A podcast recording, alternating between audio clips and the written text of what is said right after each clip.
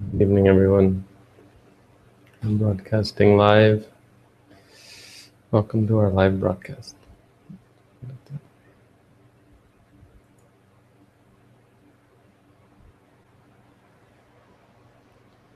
Today's quote is about three types of people, three individuals. Tayomi Pugala Loke Upajamana Upajanti Bahujana Hitaya Bahujana Sukhaya Lokanukampaya Ataya Hitaya Sukhaya Deva Manusana. These three beings, when they arrive, when they're born, are born for the benefit of many, for the happiness of many, for the mm, of compassion, sort of compassion for the world, for the benefit and well-being and happiness of divine and human beings. It's a good thing, no? There's three types of people who you can think of as being of great benefit to the world. It's great when they when they are, are born.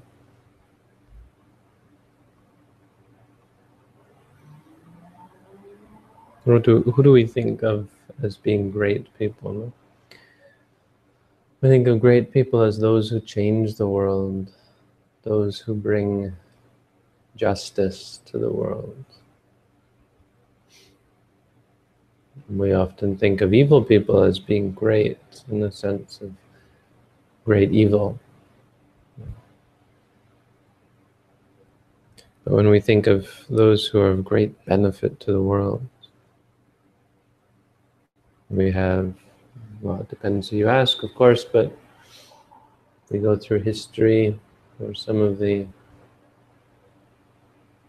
I guess, religious leaders would often be held in that regard. Buddha, Jesus, Muhammad, Lao Tzu, Bodhidharma, Shinran. And then you have modern figures, political figures, uh, Gandhi, Martin Luther King Jr. You have uh, all over the world. You have you have mystics like um, there's this guy in uh, in Bulgaria I was told about what's his name? You have people like Einstein. You have uh, these great people who are of great benefit to the world, supposedly.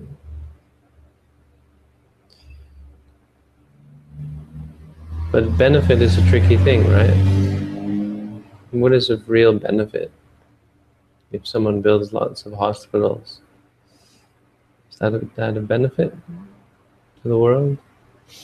If someone overthrows a political regime, is that a benefit to the world? What is really a benefit? You know, there's many things that uh, are ostensibly quite obviously beneficial, but but on a deeper level, what is of real benefit? because there are many things that seem to be of benefit, but in the end don't solve. It's not that they don't solve problems, it's that they don't, well, they don't actually solve problems. Like take, take healthcare, for example. If you cure sickness or build hospitals, or this is a good thing. I think from a Buddhist point of view, this is a good thing. But hmm, bringing about health on a physical level isn't a goal in and of itself. Mm, because you're still going to get sick and die, and you're going to be born again and get sick again and die again. Bringing about political change isn't an end in and of itself. And it's funny, we often think that is an end in and of itself. If if if we're able to topple a corrupt government and feel like we've we're victorious. You know, democracy is won. For how long, right? We can see democracy, the democracies of today being corrupted, having really been corrupted since the beginning of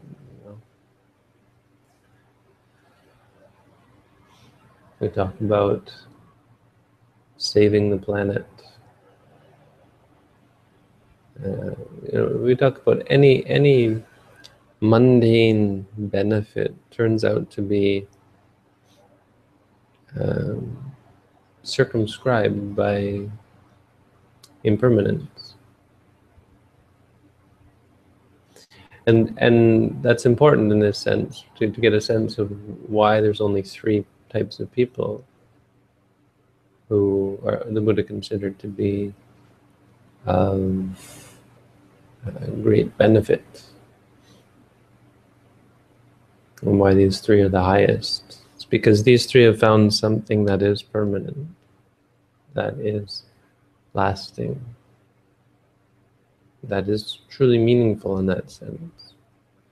If you have a goal or a, a something that a benefit that is temporary. Well, in the face of eternity, it doesn't actually mean much at all. It doesn't mean anything. You have something that makes you, it brings you peace for a short time and then is gone, it ends up quite meaningless because eternity is a long time.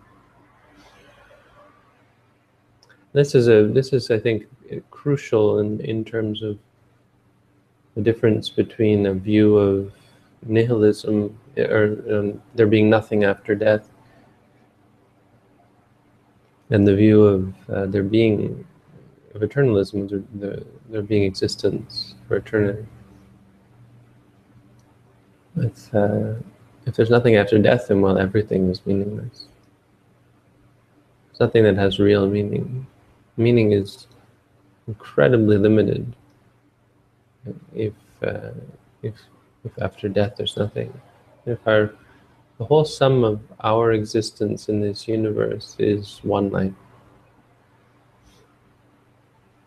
I mean it, it kind of makes it I mean, obviously makes some good sense with the empirical evidence that we have from a physical point of view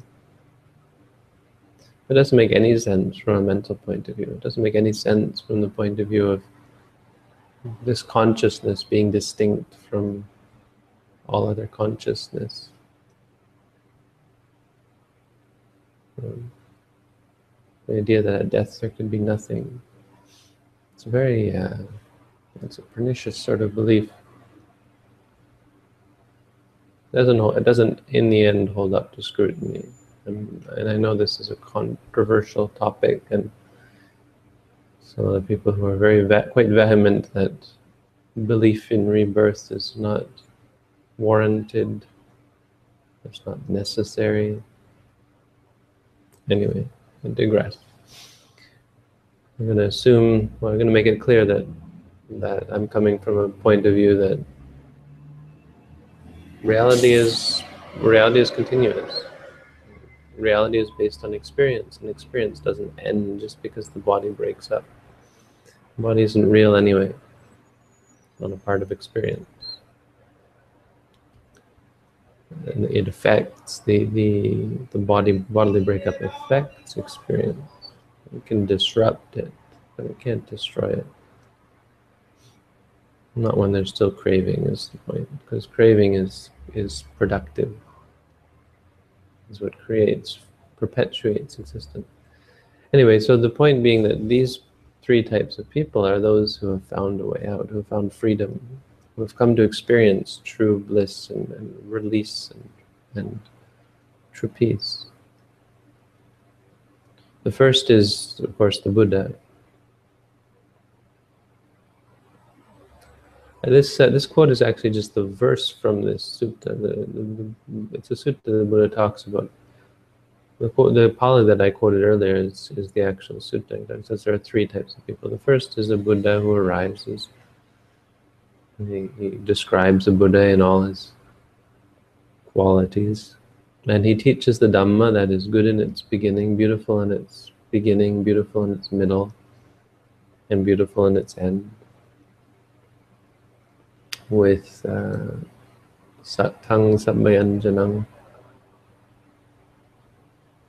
It's funny, this is something they, we actually chant this in Thailand.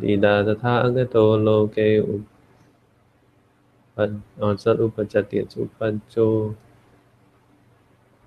Jo arahang sama sampanno. Different different uh, tenets of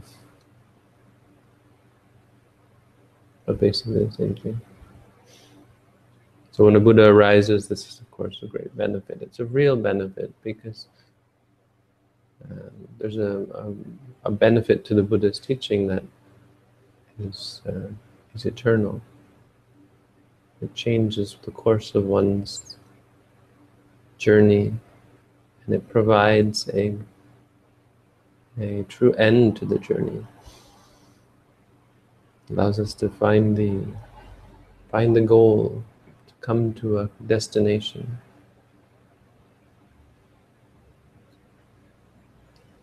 The other two are followers of the Buddha. So an arahant follower of the Buddha who is Arahang Hoti Kinasu, who is uh, one who has cut off the taints, who, like the Buddha, has freed themselves from suffering. The Buddha is like the first, he said he's like the first. If you have a bunch of eggs, the Buddha is like the first that hatch. All the rest hatch after, but they're the same, it's the same freedom.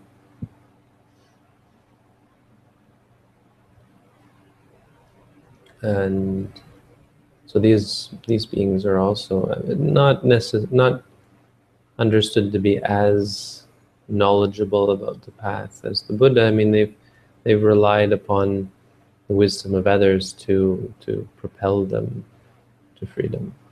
So their enlightenment is considered to be inferior in the sense that they're not really clear, they're not entirely clear about what they've done. I mean, maybe that is not fair. Well, they're lesser than they don't have all the knowledge of a Buddha.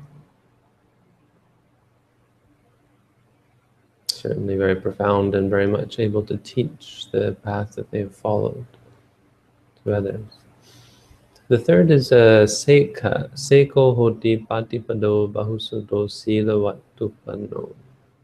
So you have uh, sawak, I have a follower who is a seka. Seka means someone who is sika. Sika means training. Seka is someone who is in training. This is someone who has seen nirvana, seen nirvana for themselves, but is still working on purifying their mind. So they're practicing and they are bahusuto, they have heard much and have uh, see the what see the what to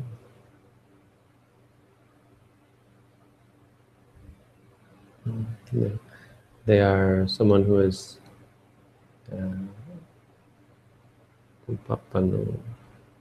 who's attained to uh, who's moral who's ethical um, and what this means is they've attained to ethics means through the realization of nibbana for the first time there's a there is a certain minimum ethic that an enlightened being of this sort will keep, even though they still have greed, they still have anger, they still have delusion. They have come to a, what the Buddha called Aryakanta Sila, which is a morality that is uh, beloved of the noble ones. The noble ones keep this morality. They don't kill, they don't steal, they don't cheat, they don't lie. They might still um, be unpleasant and do things wrong, just not not uh, wrong to an extreme. So these three, uh, whether we become one or whether we whether we're talking about who we associate with, three beings that are worth thinking about. They're the highest among gods and humans. They are bringers of light, speakers of Dhamma. They open the doors of the immortal, the deathless one, and set many beings free from bondage. You don't have to be an arahant to lead others. Even someone who is a sotapanna has a great wisdom that they can share. Even just a sotapanna. Someone who has seen nibbana for themselves. They've been there. They know the destination. They can describe the path that leads to that destination. So that's the Dhamma for today. I have no meditators here. Michelle left this morning, and then this afternoon our new meditator came to, to report, and just now I went downstairs to, to go to the washroom and saw his door was open. Sure enough, there was a note on his desk saying he had gone. Which happens. You know, it's really the only, if you're concerned, if you come to meditate here and, and you're concerned about what it'll be like, what the results will be,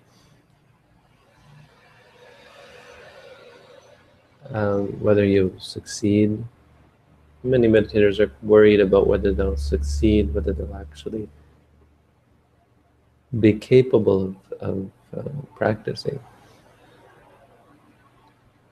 And that, that's it really. The, the, the only way you can fail this course is by leaving.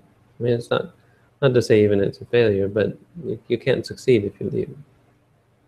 And again, I'm not really criticizing this person. It's difficult. He was young. he was under 20. 20 tends to be a bit of a cutoff but uh, it's a tough course.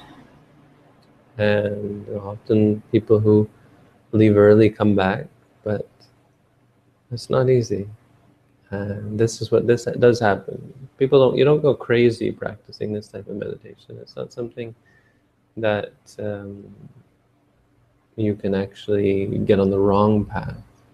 What happens is people aren't just leave. It's difficult. You're you're alone in a room for much of much of the day. So there's no shame in leaving. You can't take it. Come back and try again. Anyway, he said it helped him staying here a couple of days, so to start. But uh, so that means we have space right now. If anyone wants to come and meditate, we have space just opened up. Beyond that, we're full for August half of September. And we've already got people signed up for October and November, I think even December.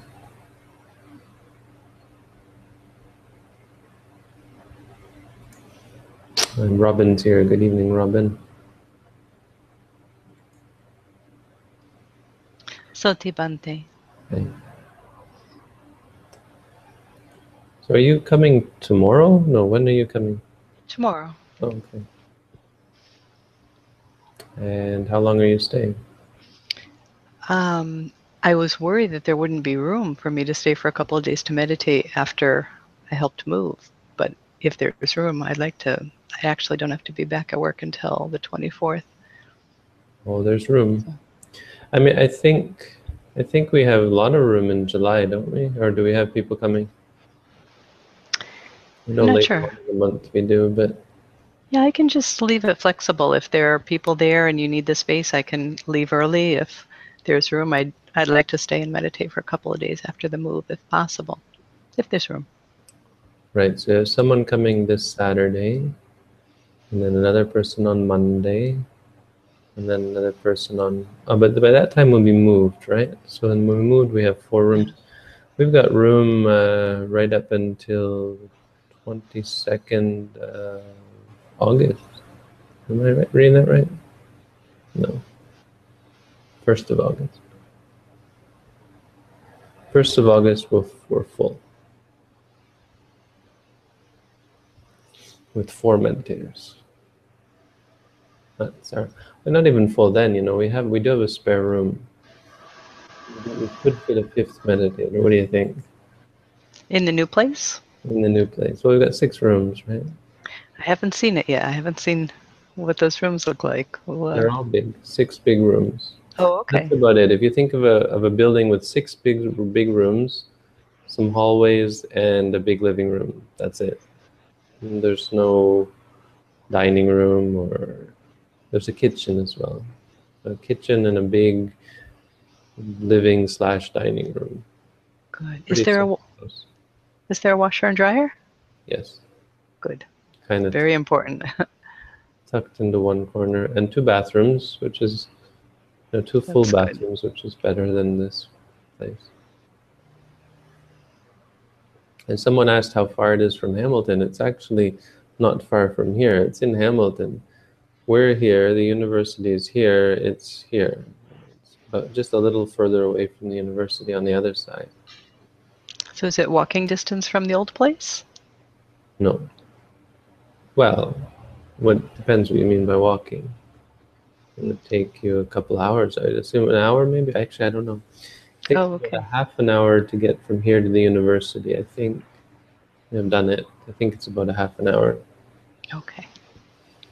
So it's probably closer to an hour from here. Probably more. I'm, I'm not sure. But it's kind of the other direction. The university is that way, and the place is that way. Most important question: Is there a Tim Hortons nearby for your breakfast, Bhante? Well, this is the thing. No, there's not. Oh. No Tim Hortons, no Subway, no Pita Pit. Oh. There's a diner. So maybe you and I could go to the diner and work something out. Set up an account for you, maybe. Hmm. Maybe that's we have to do it. Start going through the. I mean, there's also the question of whether we want to set up an account with the university again. Sure. I mean, that's terribly convenient, if not cheap. Um, Well, food in Canada doesn't tend to be cheap, and no matter where you get it, it seems like it's what? food in Canada is pretty expensive, no matter where you get it. So, you know, you say expensive? Yeah. Well, you have to remember our, our dollar isn't as doesn't cost as much as yours. Although I suppose you understand that. true. Really high. Yeah, you know, even with that, food in, in Canada is pretty costly. So, you know, I, I think no matter where you go, just I'm sure your supporters want you to get the best possible nutrition, Mm. You know, the healthiest fare that's available. So, is the food at the university fairly healthy? Sorry, you're breaking up a little bit. Oh, sorry. Is the food at the university fairly healthy? Oh yeah, yeah. That's one thing you can say about university food. It may cost an arm and a leg, but actually, it's not that. It's not really much more expensive than than food outside of the university. Honestly, it's they say how expensive it is. I don't think it's that expensive comparatively. Uh, but yeah, it's very healthy. You can get really good quality food, good vegetarian food, especially if you're if you're a vegetarian.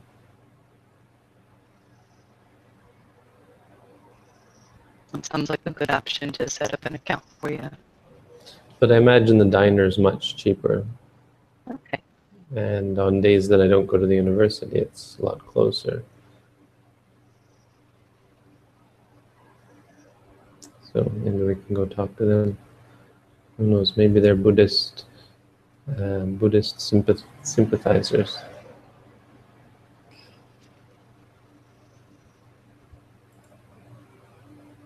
All right. So do we do we got some questions? We do.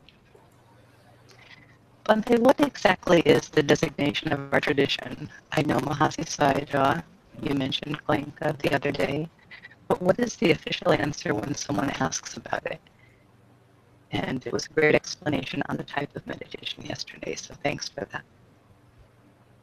Maybe lineage is what he's asking about. You mentioned later on lineage.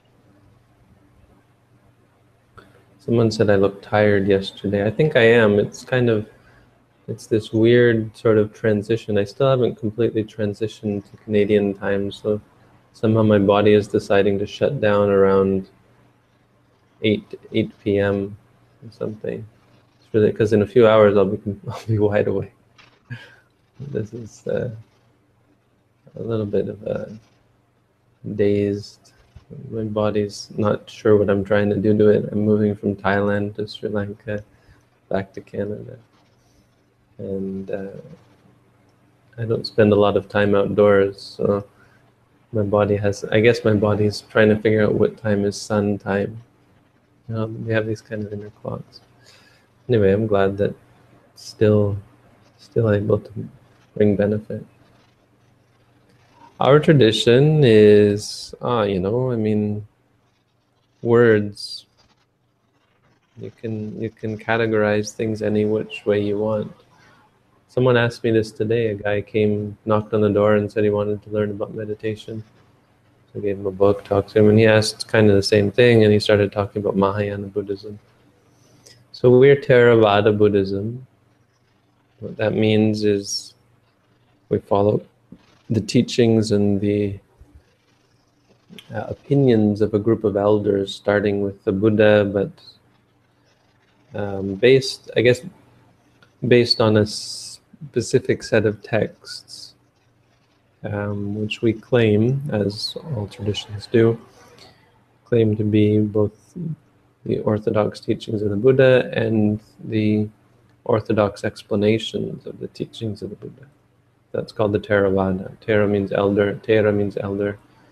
Ovada or Wada mean Wada, I guess, means uh, the teaching or the view or the uh, way of explaining. And within the Theravada, of course, there are still many different ways of understanding those explanations and those interpretations. And there are even people who come from a Theravada tradition but have discarded a lot of the traditional explanations of the Buddhist teaching in favor of their own explanations. Our, our tradition is very, fairly traditional. We do follow the orthodox interpretations mostly. But uh, that's because we follow the Mahasi Sayadaw, who was very much steeped in the traditional culture of the Theravada and uh, very knowledgeable about it as well. But even he argued sometimes with the commentaries and uh, gave his own interpretation or, or you know, was open to to some giving some leeway in that sense, but still Theravada, most definitely Theravada, and um, gave a specific meditation technique that he sort of gleaned from well from his teacher, but also from the Visuddhimagga and texts like that. So we often call ourselves the Mahasi Sayadaw tradition because that, that's our root teacher who sort of started or popularized anyway this meditation technique. It became very popular once he started because at that time Burma was in its Buddhist heyday. It was a it was really a, um, a, a stronghold of Buddhist practice and study. This was before the military coup and, and junta that followed, which is it's interesting that all that came after such great Buddhist practice. It's almost like Mara coming in, you know. Mara can't take all that goodness. It comes in and destroys it.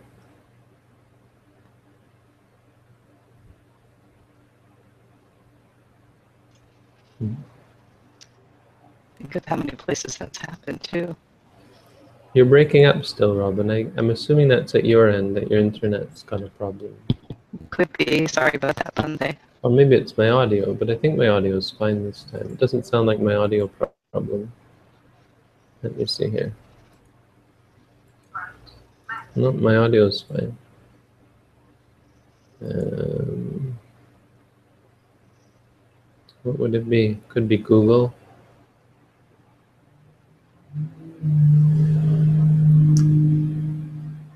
You were okay in the beginning. No. How's that? How's that now, Bhante? No. No. I'm breaking up.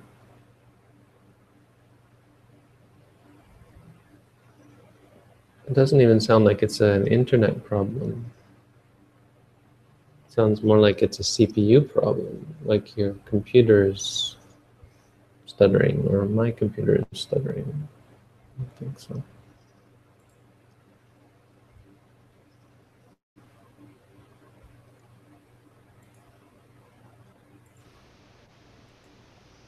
Did that help at all? I just changed Oh, yeah. something in this. That's Is that better? Yeah. Oh, okay. I changed something in the settings. Mhm. Okay. Bhante, how can one focus on studying the path, practicing, and teaching with no money? How can one survive without a job? My plan is to build a farm to plant what I eat with one close friend, but we have to have money to do that. I see some people like you and don't know how they survive or if they work. I mean, working demands a lot of effort and time, basically most of your day. So how does one live without wanting without wasting your time in a company or without having to live in a monastery? I live with my family and don't work. I spend my time studying at home and practicing, and I suffer a lot from pressure from my family to move.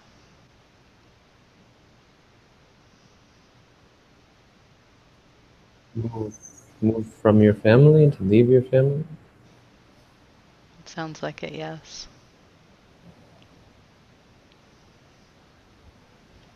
I mean, that's why, you know, it's funny that you say to not live in a monastery because that's the whole purpose of monasteries. That's the very purpose of them.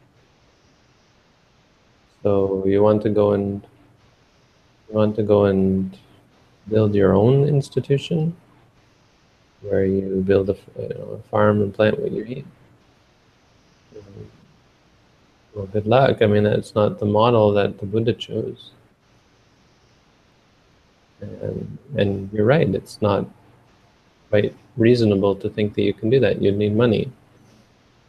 And even if you do that, you're still going to have to grow your own food, and you know, farming is not a joke.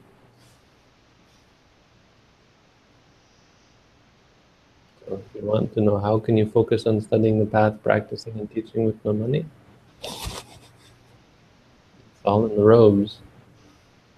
I mean, it's not just the robes; it's in the monastery. It's in Having center. I mean, obviously, actually, I'm not a model because I'm sort of starting out on my own, so to speak.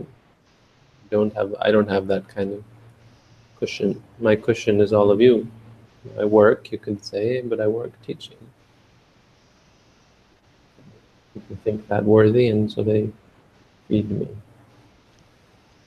But in a monastery, you know, the, the people will feed the monks just because, uh, as we saw with the quote, you know, these beings are great. It's great to have these beings around.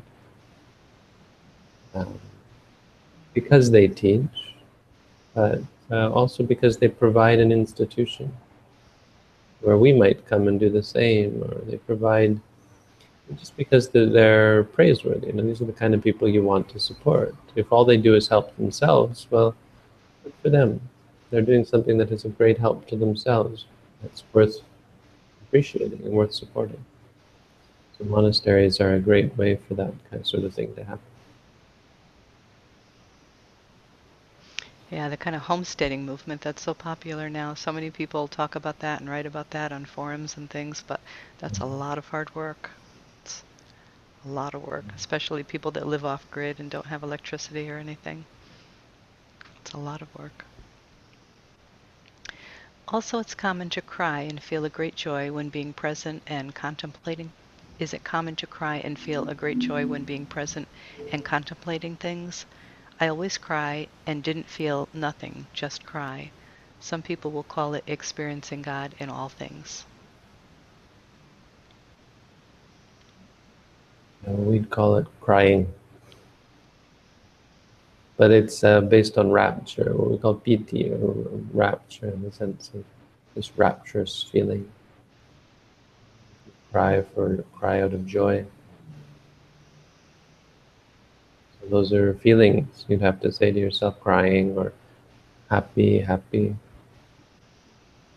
It happened to me when I first did did my first course in Thailand. It was also sadness and grief and just release of stress. Because crying is a great stress relief, but it felt great. I was crying for like an hour.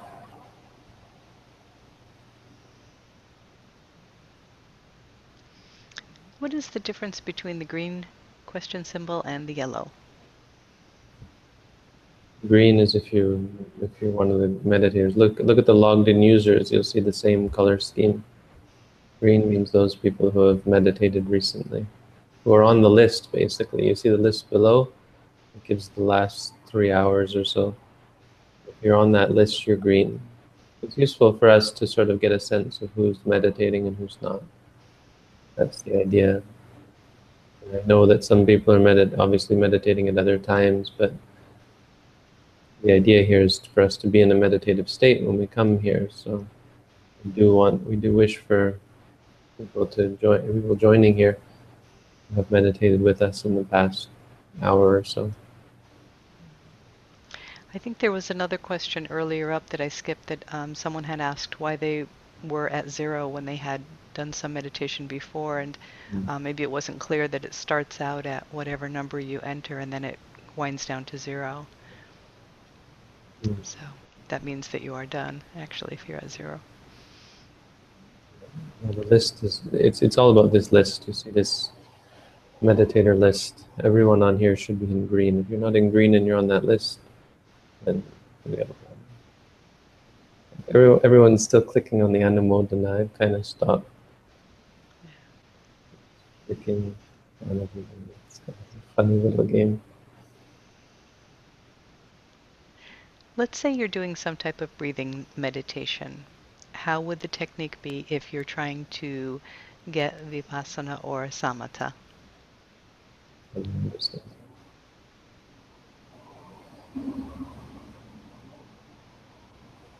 Same with walking, lying, and standing. But it's not so much the technique, it's the object. You know, when you talk about the breath, breath is a concept. If you're going in, out, in, out, it's very easy to get to samatha because there's nothing going in, there's nothing going out, and in is just a concept, out is just a concept. But if you're focusing on the feelings at the nose or at the stomach or in the chest, these feelings are real. So if you say to yourself, rising, the feeling of the rising, the tension, that's that's real, and so that's vipassana. But the breath going in and out is is much more samatha. You could argue that there's vipassana in there, but it's not really because in is not real. You're not experiencing that. Same with walking. But if in walking you're focusing, if you say to yourself feet, maybe that's a bad one. If you when your foot moves, you say foot, foot. Foot would probably be a bad. It will be a samatha because the foot is is not changing. It's not real. A part of the experience.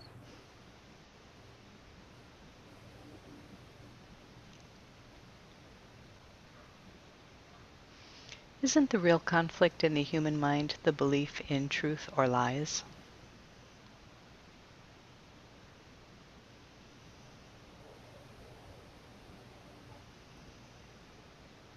Belief in truth or lies. Well, belief is a huge part of the problem, but simple ignorance is really at the root. It's belief, it's ignorance that leads us to believe lies. Ignorance is the real problem. And it doesn't take belief to give rise to conflict.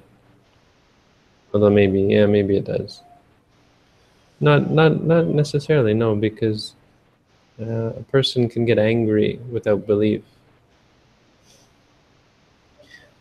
I mean, it depends exactly what you mean by belief, but yeah, even even with what we would traditionally call belief, without it, you can get angry, you can get greedy.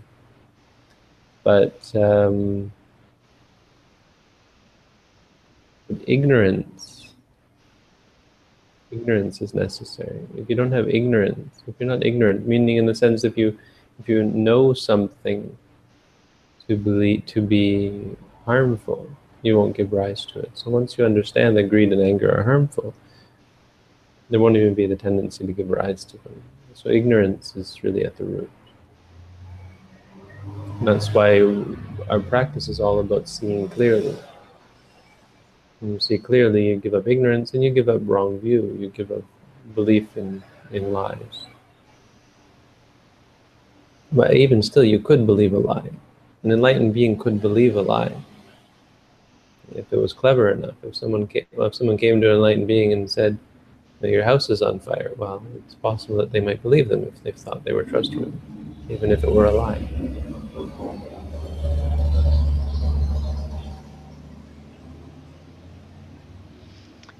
Hello, sir. I just recently heard the term Buddhaverse. What are your thoughts on this term? I don't have many thoughts on that term. I guess it's a sense that I mean, it's more a Mahayana concept, I think, although it may be mentioned in Theravada. There's a sphere of influence of a Buddha. Yeah, it is in the Theravada as well. That there's a sphere beyond which a Buddha doesn't exert influence although there, we study this in the Visuddhimagga that I think in the end I don't know. Again, I don't have much many thoughts on this sort of thing. It's beyond my comprehension these sorts of things. I don't remember that exact term from the Visuddhimagga. No, but the sphere of influence. When we were when we were looking at uh, uh, remembering past lives, I think it talks about um, I think it was that one. It talks about this the the realm of influence of a Buddha. I'm mixing it with something else. I know Mahayana is big on that because they have Buddhas visiting other Buddhas and ridiculous stuff like that. Buddha lands. What is the significance of listening to the recitation of the Patimokkha each Uposatha? to, to remember the rules, you know, to keep the rules in mind. The idea is that as you're reciting them, the monks uh, listening can recall whether they have broken any of those rules. And if, if when they're listening, they recall, oh yes, I've broken it, they're supposed to sit up and say, excuse me, Venerable Sirs, I just remembered that I broke this rule. And then they're supposed to confess it and continue on with the recital. That's my understanding. It doesn't happen nowadays. Nowadays, it's just recited and rather quickly in most cases. Nobody ever interrupts. Because what they do is they do a, a formal confession, blanket confession for anything they might have done wrong. Just kind of, kind of um, not really in the spirit of things, but it makes things a lot easier. which may be a bad thing, I suppose.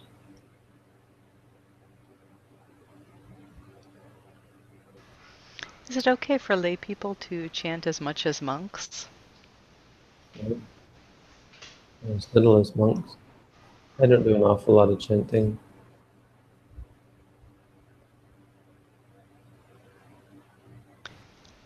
How far should one go to help a family member? no farther than is you know, reasonable as a duty, as an obligation, as a sort of um, as a meditation practice. If it goes beyond your own practice of mindfulness and practice of clarity and peace of mind, it's probably going too far. Because the idea is that helping others, especially family members, is a great practice that makes you a better person. So if it does that, there you go.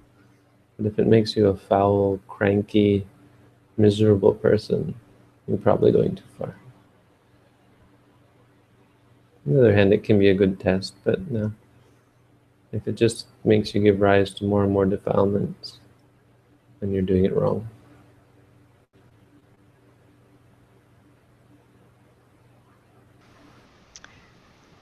Then there is a question that I believe went with uh, a question above. Does meditation help with this conflict, the conflict about the human mind believing in truth or lies? Yeah, I mean, I think I've already kind of touched on that. Meditation, of course, helps you see clearly, which gives up your wrong beliefs.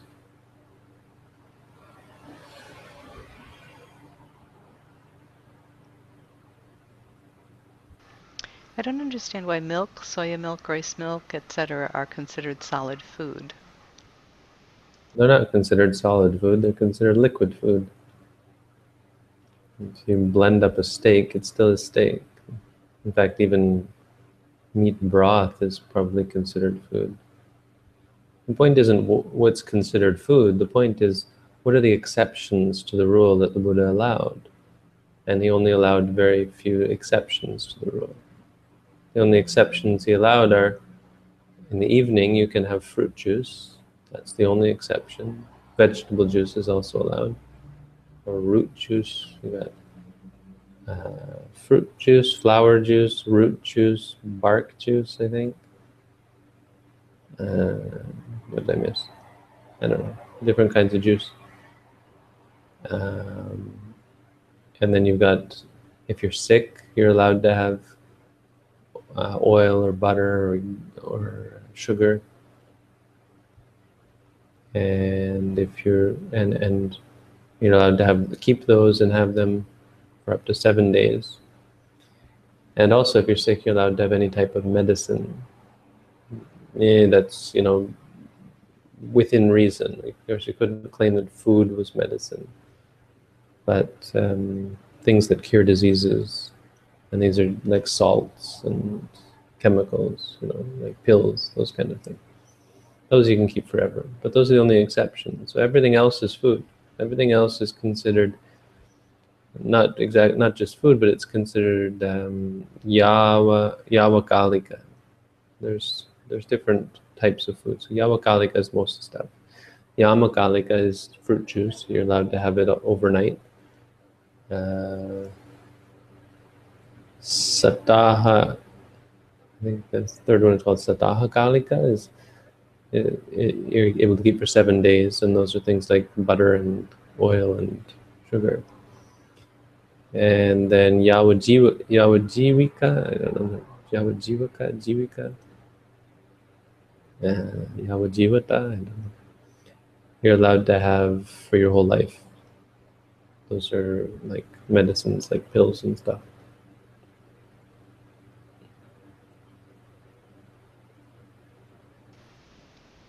If someone's doing something that's not right, should you point that out with or without an, an expression of disapproval, or should you keep it to yourself? I mean, you can. Uh, as far as should, I mean, the only thing you should do is become free from suffering. If you keep that in mind, you're much less inclined to worry about the problems of others. Because in the long run, you have to ask yourself, is this helping me become free from suffering? That's your only responsibility. So I mean, often that has to that it's just natural to help people by letting them know what they're doing wrong. But quite often it's natural just to keep it to yourself. And you just have to be wary that it's not laziness or uh, indifference that's leading you to. Indifference can be actually useful, but this kind of stupid indifference that doesn't really see the difference between good and evil. If you see something is wrong and it's clear that this person can benefit from hearing that it's wrong, then it's probably a good idea to let them know that it's wrong. But only if you think they'd be able to under, be able to receive it. Now, the worst thing is to be a, a preachy. This is uh, Buddhists can often be like this. Buddhist meditators, anyway. it brings them great faith in what they do, and so they try to correct other people's behavior and fix other people's problems. So it's much more about when people come to you with their problems. Like if someone is clearly expecting you to react to their behavior, then you should react appropriately and let them know, you know, that sort of behavior is not not cool in my books.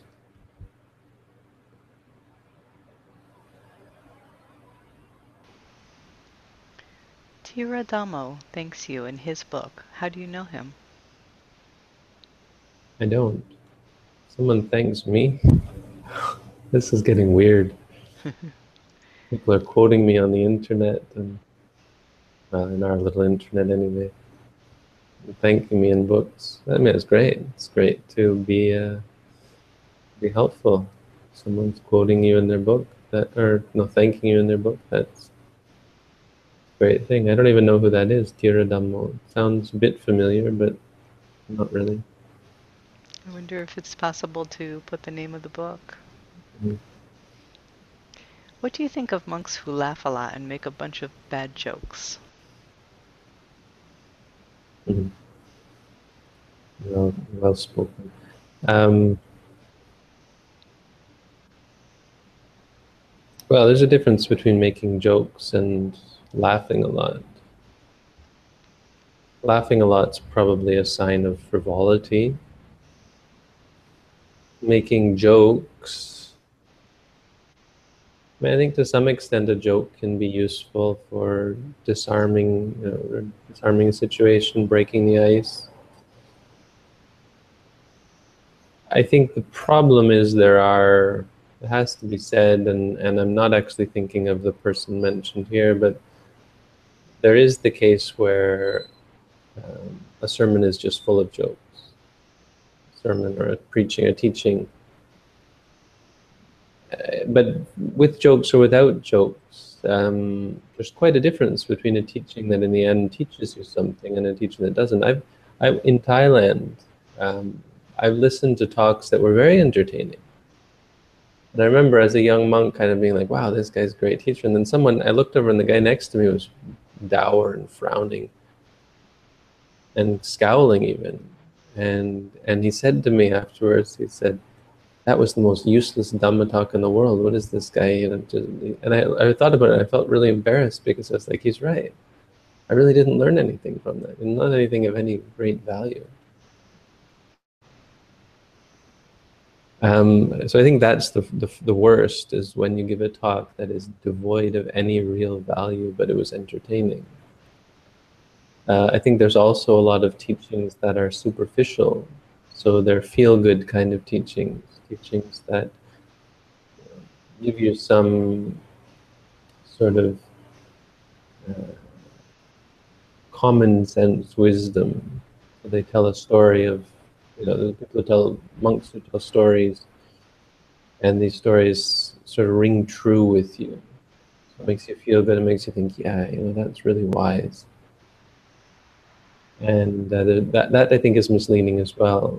It's not wrong, but it's just not very profound. In the end, if it helps you live your life better, well, that's great. But maybe may not get you all that much closer to enlightenment. So there's these kind of teachings that aren't wrong, but uh, are still inferior. In the Buddha's time, they wouldn't give a talk without including the Four Noble Truths. This became a, a sort of a uh, litmus test for a proper Dhamma teaching. Did it incorporate in some form or other? You don't have to mention them, but did it incorporate suffering and the cause of suffering? Did it connect these two and help people to um, to see that we're causing themselves suffering and be free from suffering. To address the problem is the point. It can be deceptive, you know, a really sort of informal teaching can actually include that. It talks about letting go. Mm-hmm. So those are some thoughts.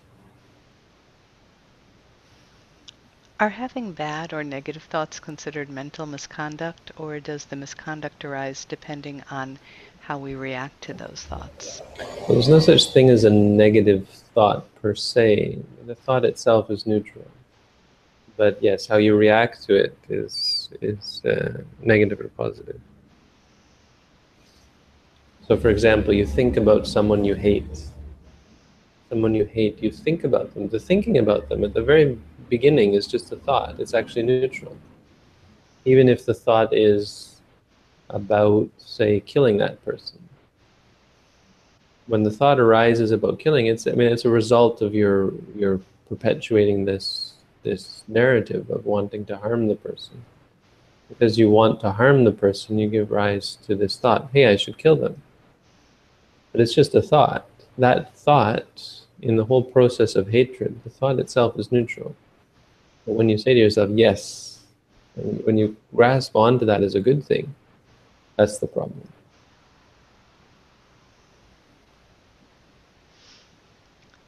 Is the reason you disregard anapanasati because of your breath as a concept concept?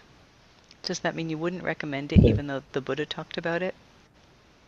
Um, well, we practice anapanasati. It's just we focus on the stomach. But yes, the Buddha practiced anapanasati using samatha first. He went through all the jhanas and gained all sorts of magical powers. That's called Ceto Vimutti. The path that we practice is vipassana only.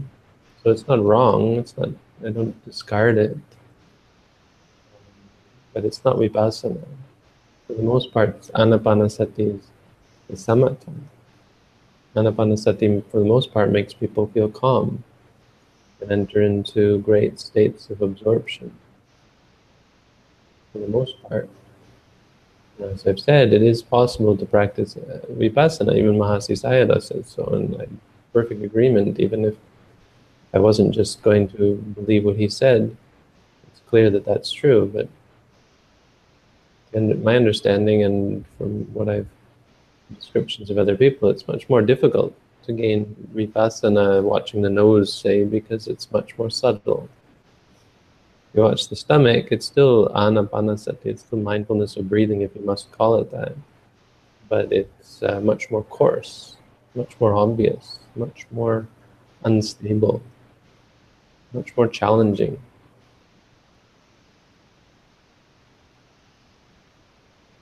Sense of challenging your views and beliefs and opinions, forcing you to see impermanent suffering and non-self. It's harder to see that here. Not saying you can't, but it's much more subtle. I suppose that's just my opinion, but comes from talking to meditators about it.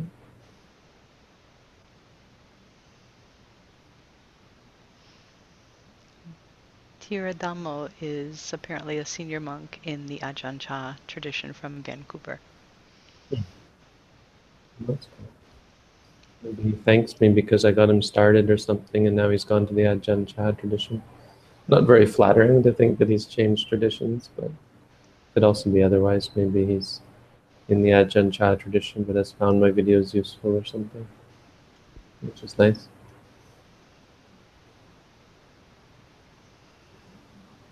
What do you think of monks who smoke but are? Right. Or he's thanking me for the digital Pali reader, which is something else. It's nothing to do with. Ah, okay.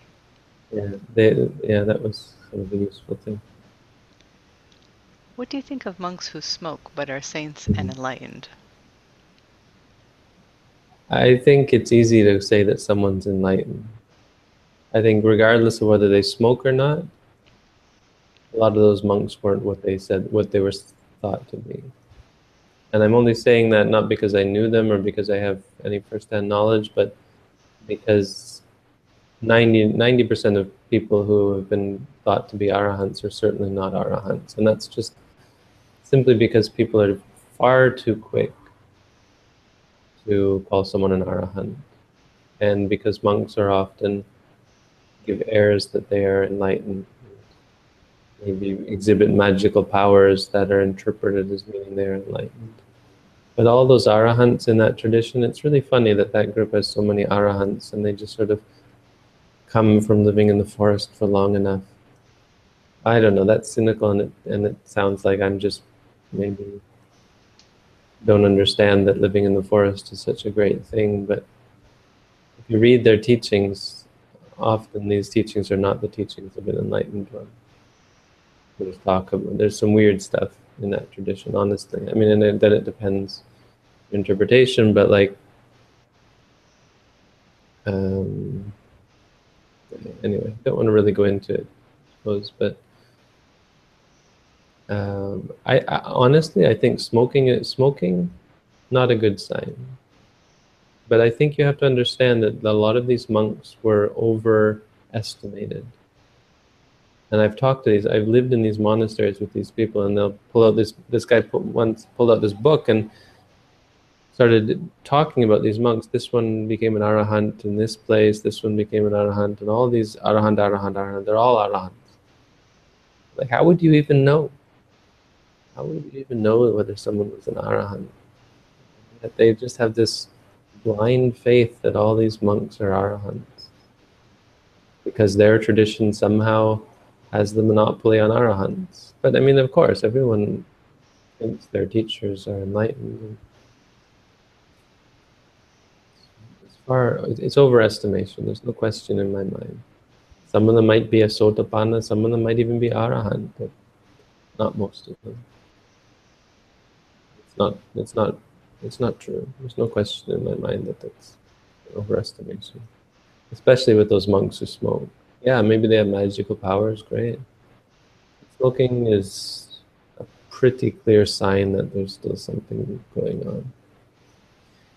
The argument has been made that it was just a traditional thing. You know, the smoking is was just what monks did back then in Thailand, which may surprise some of you, but it's actually true.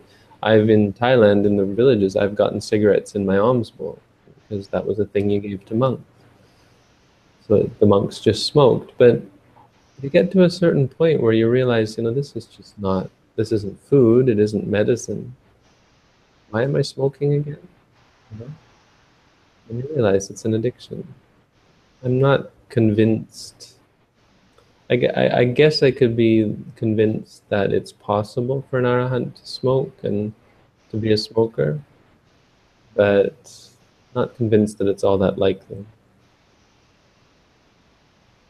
Again, I think it's a big over, overestimation. It's much more likely that these are good monks, but uh, still on the path themselves, or often overestimating their practice through the practice of samatha. That's very common someone practice so much samatha meditation that they become very pure in mind temporarily, not realizing that underneath it all they still have lots and lots of or some defilements in.